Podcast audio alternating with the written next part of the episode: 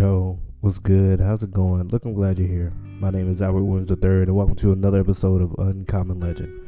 You know, been doing a lot of thinking, uh, just watching the news, whether it's, you know, actually talking to somebody about it or, you know, just sitting with my own thoughts in it. You know, a lot has been going on.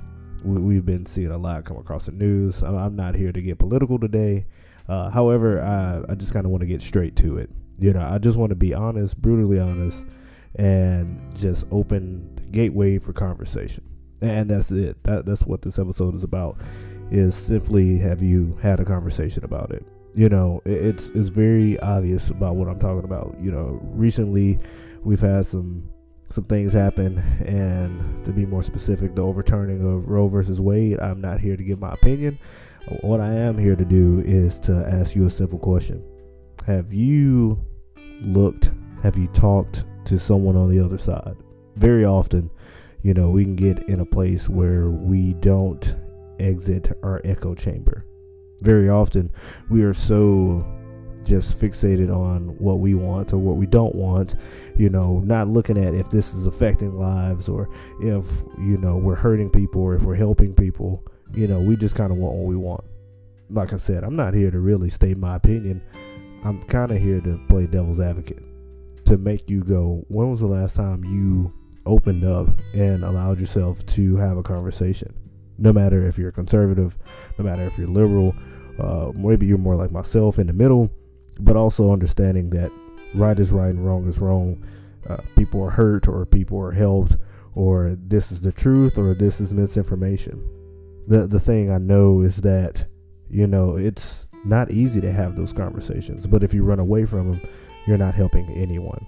If all you do is sit and point fingers and blame someone or get angry, but then, you know, never try to flesh that out and never try to see why this person might be upset with you or, or why you are upset with this person, you know, then it's meaningless. You, you're never opening the dialogue. You're never allowing just the the the opportunity to be open you're not allowing, you know, someone to explain their argument, explain their side, explain why they're feeling what they're feeling, and you never get to really flesh out what you're feeling because all you're doing is you're stuck in your head, or you're stuck in a friend group, or you know the way you grew up, or whatever it may be.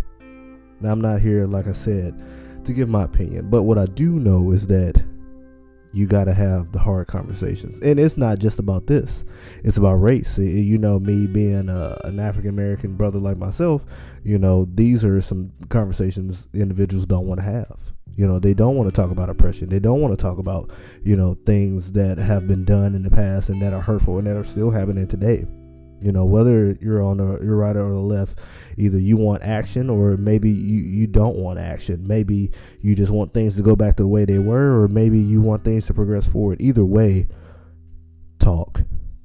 Don't just stick where you are because of the the the sake of being where you are and your mind's made up. But talk.